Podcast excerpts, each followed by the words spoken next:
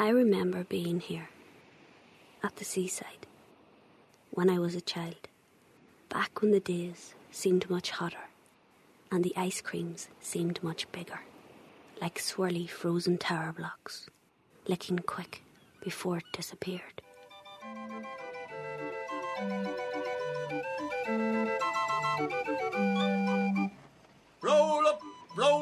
Welcome to the annual Black Rock Carnival. On the conveyor belt before me, you see many items a book of poetry, a horse and cart, a stick of rock, a statue of St. Martin, and a mother's love. None of this may make sense to you now, and there may not be an atom of meaning in it for you, but you will discover their true meaning as the show unfolds. Begin at the beginning and go on till you come to the end. Then stop.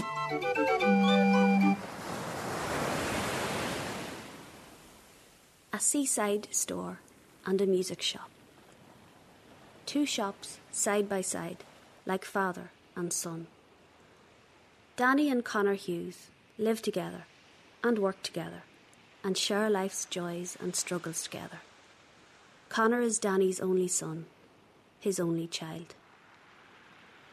Connor runs the music shop and Danny the seaside store. Danny is aged 99, like an ice cream. Connor is 45, like a record, or thereabouts.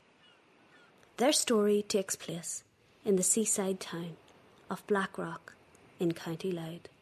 Dad's day starts with an eagerness to get down to the shop.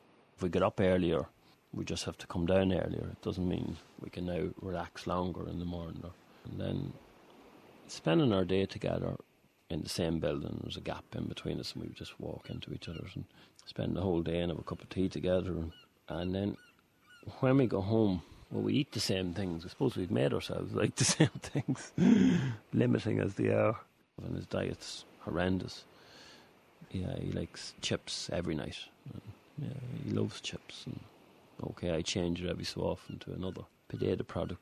I'd said, you enjoy that, Dad? He said, yeah, it was nice though. You'd missed the chips, so. and then we watched the same television, and, and I just wonder when I'm telling you this is whether you make yourself like the same things or whether you, you do like them. It's gone too long that I can't remember whether we now always both loved a silent Charlie Chaplin film or whether I made myself like them because he likes them. As long as I know my dad, uh, there's one kind of true thing about him is what he has, he's, he's content with. He's delighted with all he gets or has. And all through my life, one thing I noticed him uh, was that he never disliked anybody, and not in a hippie sort of way, but he, he'd always try and see the, something good in them and maybe somewhat excuse maybe their behaviour. And hence, then, he had no anger towards anybody. And without both of these things in his build, it just seemed to have freed him up of a lot of burden of sort of all the negative things that drag us all down and make our days gloomy. So, by not having all this disruptive stuff in his life, it's, it's left him free to be himself, to be exactly who he wants to be. At nearly 100 years of age, Danny has seen and heard many's a thing. Well, we see. I'll show you these things and then we'll go back on the story first. We'll begin it back at the beginning. Good idea. Do you like coming here every day? Well, it's part of business of me. I talk to people and I do business. It's part of me business. And I get a, a, maybe an enthusiastic to write a story, which I do every day. I write a story nearly every day. Dark hair, dark skin, dark eyes. I can see he was handsome in his day. He still has a twinkle in his eye. There's a beautiful poem about a girl I knew, Molly Malone. Molly you Malone, knew Molly Malone? Molly Malone was a Dublin girl, the queen of the market, as everyone knows. Said she was built like a battleship from the top of her head right down to her toes. She was up with the lark in the morning, and her voice could be heard near and far, crying apples and oranges, a penny a piece, and chocolate, a penny a bar. and then the ghost. And there's me. Oh. And there's the shop. Now, what do I do from here on? I don't know what anyone could possibly do. Even before the story has started, Danny thinks he's told me everything. Luckily, he has passed his stories on to his son Connor. I, I don't have that imagination which my dad grew up on. Because when I'd ask him, what would it be like when you'd be on a horse and cart all day or every night he'd cross the mountain 18 mile. I'd wonder how in that silence he'd, he'd keep going and be happy. And he said oh, when I'd be there Connor, I'd be also on the deck of a Spanish galleon. And he says I, I'd look up and I could I walked out every mast and every sail that was on that Spanish galleon. So that's where I was as well as on the road across the mountain. What about the banshee? Do you ever see hear a banshee? They used to come regularly around the rocks in the summertime. Did you hear them? What did it sound like? In fact, I fell in love with one. I was out fishing in the boat, and she used to come in the boat with me. You fell in love with a banshee. She wasn't really a banshee. She was one of them. She had a long tail. Oh, she was a mermaid. Well, I fell in love with a swan. With a swan? It fell in love with you? Yeah. You must have been very handsome for swans to fall in love with you. You are old, Father Danny, the young man said. You are old, but you are so very wise. And you know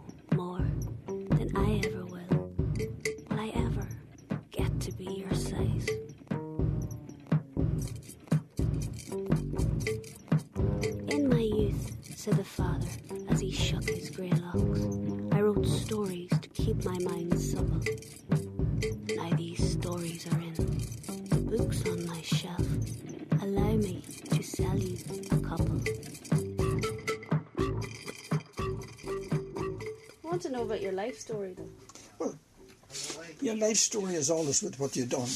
Yeah, And what I me done was I was just wrote stories most of the time. And when I came to Blackrock, I'd get up in the morning and I'd go up and down the street with a pony car selling fruit and vegetables. And in the afternoon, I'd go up and down the street with a, a car selling ice cream. And then at night, I had the showman, the photographs there. And I go away with the showman. I suppose Dad's Dad's approach to work, and maybe this is when you work for yourself. It, it's just not as hard. No one's ordering you about all day. So for him, work is something he's decided to do because he enjoys it. It's an extension of himself. What he does every day is who he is in, in, in his purest form. He taught me that in order for someone to buy a product, they must buy you first. So they, they must like the shopkeeper, or it's unlikely I will sell anything. So the first thing he did teach me is that that people will find you warm to them, welcoming, and, and trusting. And if you don't, if you're missing any of them things, you're not going to be a salesman. That's the foundation. I now have lots of people who come and hang around and enjoy being in the shop, not so much as customers, just as friends of the shop. And Dad had them, and actually some of them are continued on to me now, and some of them, their sons or daughters have continued on to me. So in essence, I feel the concept, this favourable shop where you get a friendly approach, is identical. So long have you been coming here? Since 1968. I started coming down here. It's a long time ago as a young fella then. Danny just had a shop here. There was no music shop here at the time. And at that time, the, the place used to be, if I can remember correctly, full of northern people. This shop here would be packed of a Sunday. Danny was always very helpful and very nice. He's a good salesman. Still is. He still is, that's right. And as you can see yourself, he's still battering around the shop here. He sold a fishing rod there a few He sold a fishing rod in he would. He'd sell snow to the Eskimos. Would that be right? Yeah. I'm always tell you that's right, but he's a good man. How many shops do you know in the country that you can come in, have a chat, a cup of tea, and sing a song? Take it away, Pat. Right, this is a wee um, song recorded by the Dubliners and different people. Gee, there, Brandon. I've been a wild rover for many's a year, and I spent all me money on whiskey and beer, and there's no, nay, never, no, nay, never, no more will I play the wild rover. No, never, no more. Thank you. It was just the three of us. We were this small family unit that walked our shop and took our holidays. And I- suppose when it's just three of you, it's, uh, it's it's kind of a simple family unit. My mammy, she worked the shop too. She was particularly in charge of the staff. It was good in a way because she covered all the areas that Dad wouldn't have been good at. My mummy was completely different to Dad on on all aspects. They admired the qualities in each other that, that they particularly hadn't got, and the gaps were filled by the other. This shop began life as just a seaside shop. Since 1949, they have sold buckets and spades, sticks of rock, violins, holy statues, chips, and ice cream. And this is where Danny met his true love. How I met my wife was I used to go on a boat over to Blackpool and places. And I was on the boat one day. There used to be a boat would leave Dundalk every week.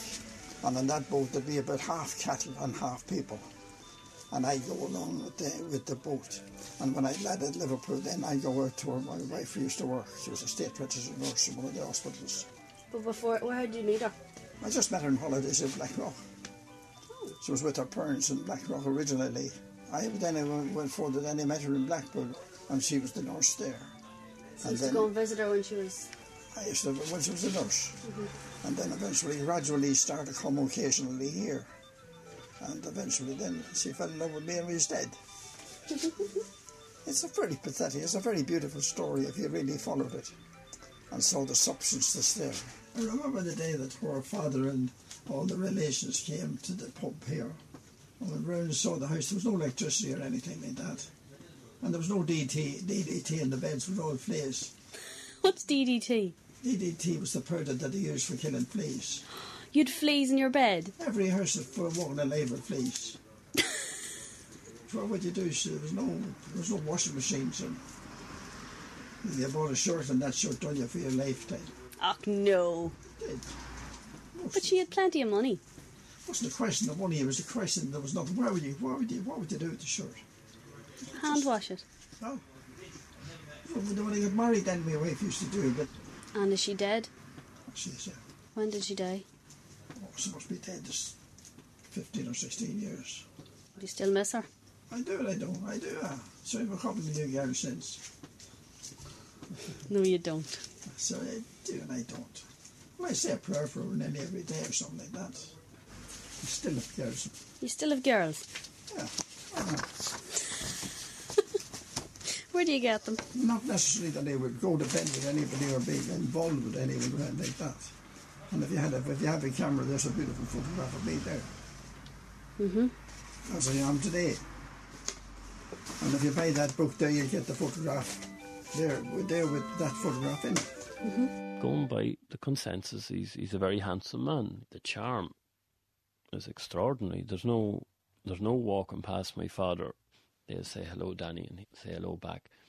But he'll always have another comment. Are you back from the Miss World competition already, or something like that? And he really does make you feel like you're the- greatest thing that ever walked into the shop. You get a letter all of a sudden from America or something, and we read the letter. I've been to the Cliffs of Moher and the Lakes of Killarney, but your shop was the best visit of all. Years of memories. Years thinking of fond memories. Memories written down cannot be forgotten. in collaboration with the launch of one of his books. He, at the time, he was quite prolific, and he'd, he'd bring a book out each summer. And in each book, there was one main story, and um, the story would then have a place in Blackrock where you could go to see what the essence of that story was. This was all ways of getting more people to Blackrock. For example, you had a story called The Witches of Blackrock, and the last line is if you go around to the boathouse area of Blackrock, you can see the Witches' Circle which he and myself used weed killer for weeks on end to make this circle.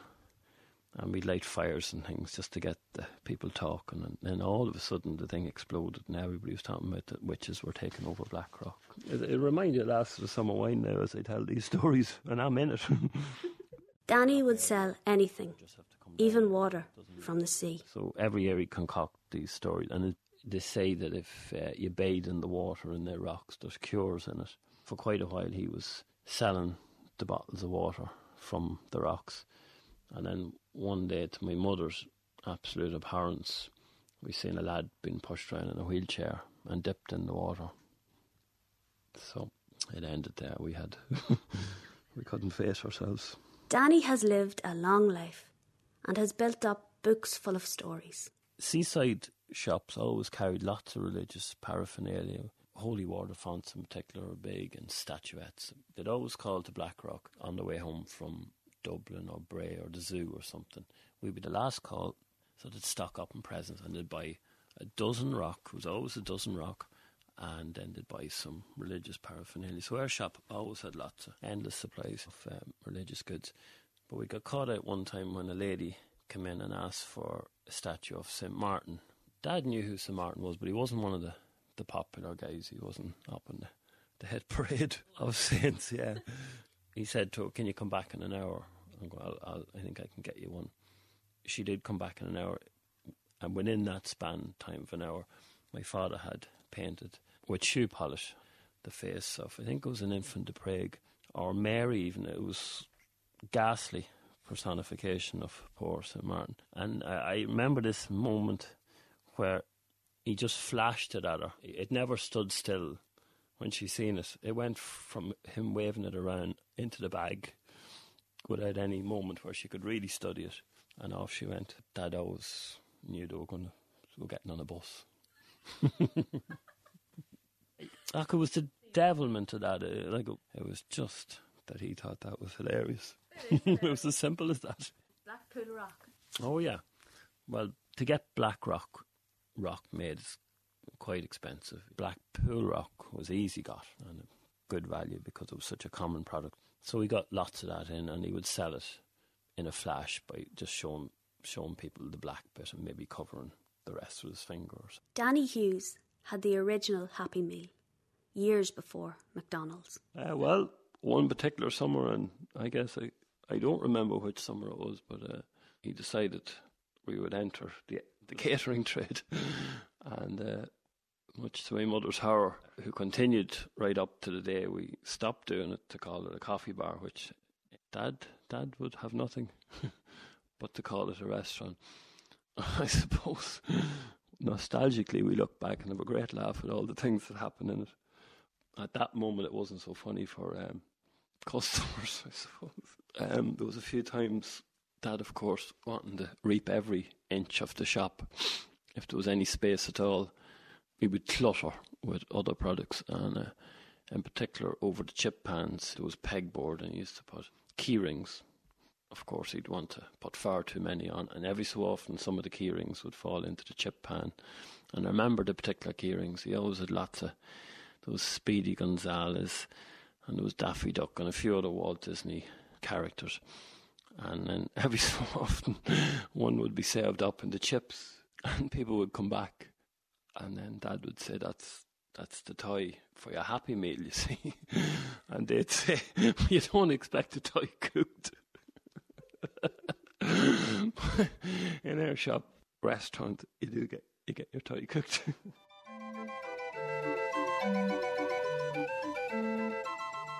There's nobody coming to Blackrock for there's no accommodation for visitors now.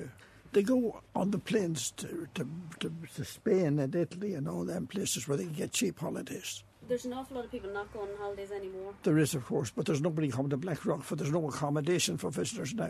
No, but for day trips. So you see, there's no people coming. Very, very few But people. it's freezing. But when the summer comes, No, no, the weather's good enough. There's no hobby horses here. There's no roundabouts. There's no nothing much.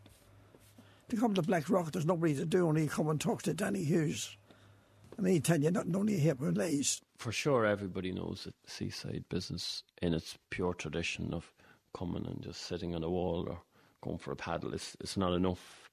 But strangely enough, this summer is no different than the forties or the fifties. It's still a joy for a, a kid of eight or nine to be on a clean beach. And their parents are never as happy as watching a kid digging or making a, a castle.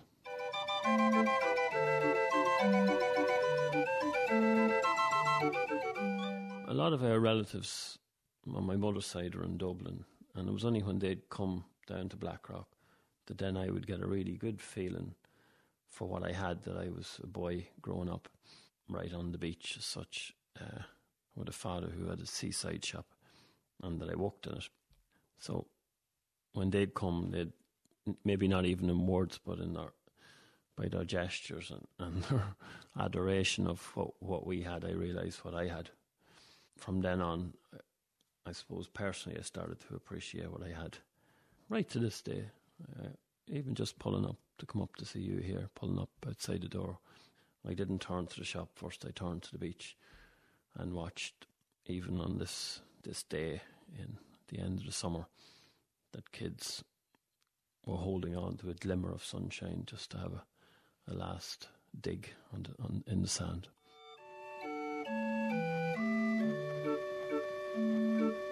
Christmas in Blackrock. He'd always have a Santa in the shop every year. We'd, he'd leave it till the last minute, of course, and anybody could get a call up.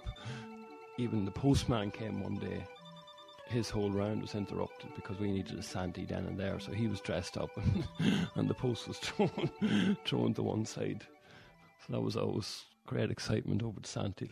Dad was well known for children's party bags. Uh, if a club, like a GAA club or school or something, was having a Christmas party, well, no later than October, and we would in the house in the evenings. Myself, my mum, and Dad would have a virtual assembly line while we watched television. Of course, it didn't interrupt our our leisure time. Uh, it was done very much in the the essence of the, the Chinese industrialists. Uh, we'd all do a piece each, and by the end of it, uh, the last person would click click the bag with a stapler. By the night out, we'd have watched the film and made 200 goodie bags. Then we used to use the lifeboat to some time of a Christmas. We'd fill it full of parcels and we'd bring it in here at the pier for the children. And we'd give it the parcels, and that happened for about three years and the name of the boat was the Dudley Blay. And you used to give all the kids presents? Yes. Did you dress up as Santa? We were dressed up for Santa, yes. He couldn't resist selling stuff. That was one thing. He, he nothing could curtail the joy of a sale. And I remember one particular example. It was the year that, that the Raleigh chopper came. I'm not quite sure, maybe 75 or 76. I'd asked for one and I was getting one. We sold them in the shop, and, and I deserved it because I worked all that Christmas in the shop. So it came about. There was one put away for me. I remember in particular it was a brown one. And on Christmas Eve, a man came in and asked for one, and Dad sold mine. My Christmas present. He wasn't just going to sell it and do nothing about it. He then got an old bike that we had and he painted it brown, and he wrote chopper on it and he spelled it wrong. It actually spelled chopper. and there's a saying in our house when, when you when you're in bad form or you're going to lose the head or something, and it's always are you going to throw your bike in the tide? Because that's what I done when I woke up and I seen the blimmin' thing. I took the bike and I wheeled it across the road and I chucked it in the tide in bad temper. The strangest thing is, I'd do it now if I had a kid and someone come in and wanted something. Somebody, if your kid wanted drums, you'd sell them. Yeah, I couldn't. I couldn't resist if we had a customer, even though it was done on me. I, I, I can't help it, Your Honour. That's just in me. You can't. You can't. No, you can't miss a sale. Well, yeah, I did end up with a chopper. No, I did. I did. I, I got one in January.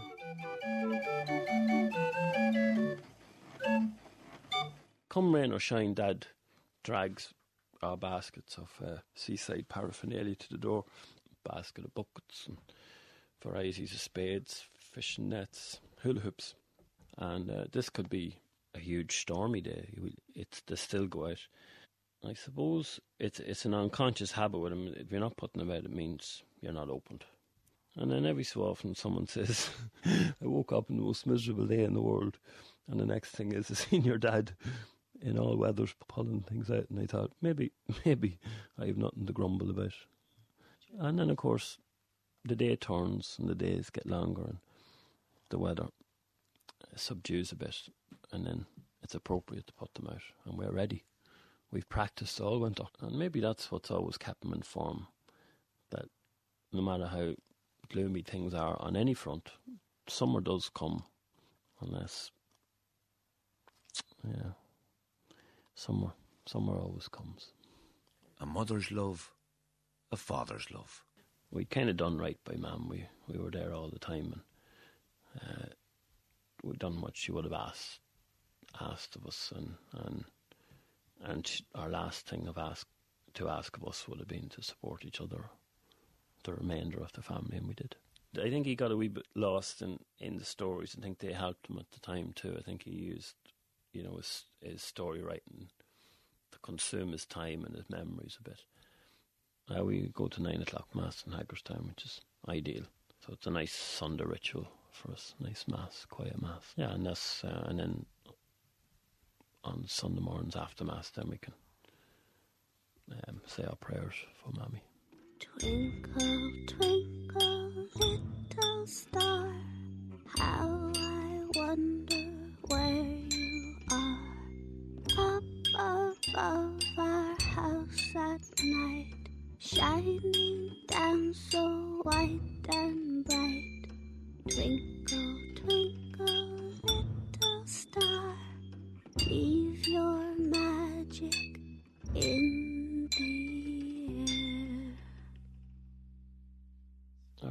relationship is um, respectful. No matter what I wanted to do, even if he knew I was going to fall flat on my face, uh, he'd encourage me like most fathers would. And then if when it fell flat on its face, he'd, he'd be the same. He wouldn't be anything other than supportive. And, and as a person to spend my days, I even find when we sit together on the couch, like I'm a grown man now, and I snuggle, snuggle into him. I don't, I don't really sit with a gap in between us because I know he loves it. He loves the physical touch of me next to him. So um, we do that. Starting to sound quite weird. That's lovely. Yeah, I'd always, I'd always have one part of my body, maybe shoulder to shoulder or something touching, so he knows. Well, At this age, it'd be real important for him to be secure, to know that I'm about and I'm not a passing fancy.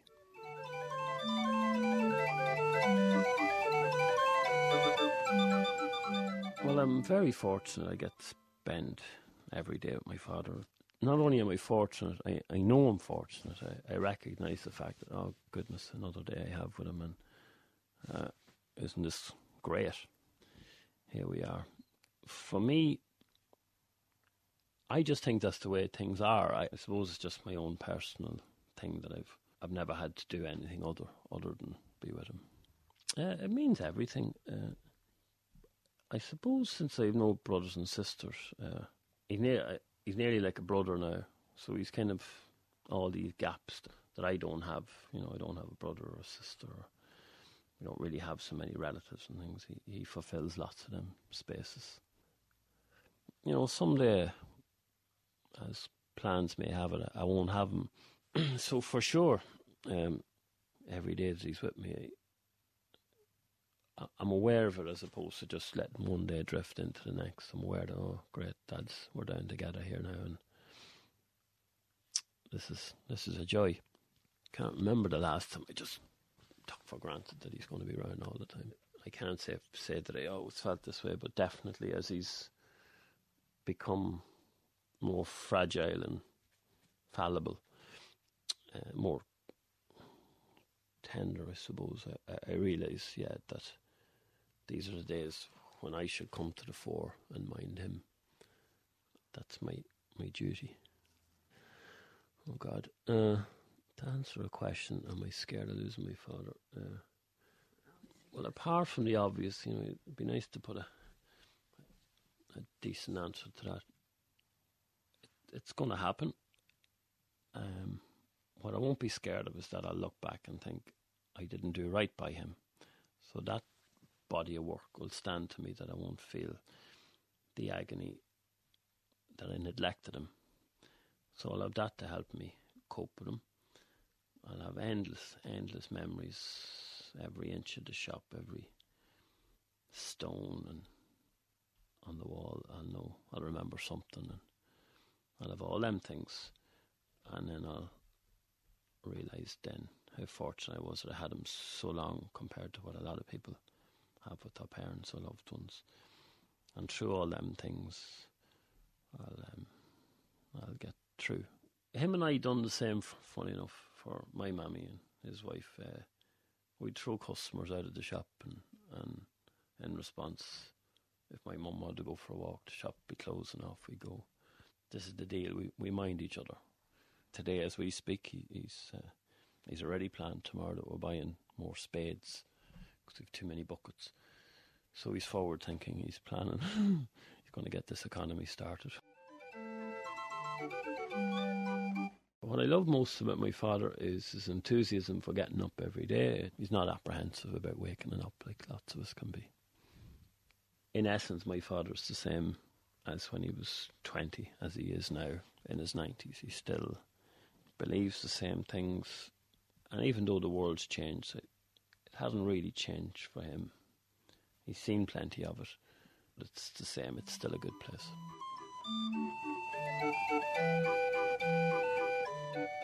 When I go home, I shall write a book about this place. This magical place that holds memories of times gone by. Stories once told we will never forget. Danny, with his sharp mind, his charm, and his sheer strength to get up every single day in the sun and the snow. Connor, with his honesty and sincerity, and his dedication to the most important person in his life his father. Age really is just a number with both these men. Danny, 99 like an ice cream, and Connor, 45 like a record. I feel lucky to have spent time in their world. So, there you have it. A book of poetry, a horse and cart, a stick of rock, a statue of St. Martin, and a mother's love. These items may still mean nothing to you, but to Danny and Connor Hughes, these memories mean everything. Fond memories I'll keep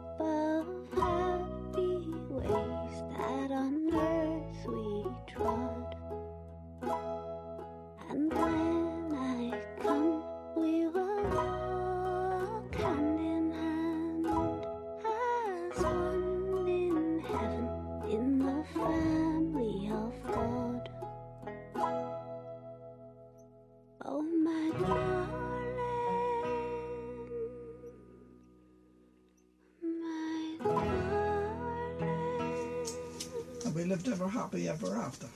my heart breaks as you take your long journey. If you enjoyed this documentary, you might like to listen to our other Documentary on One productions. Visit rte.ie forward slash doc on one.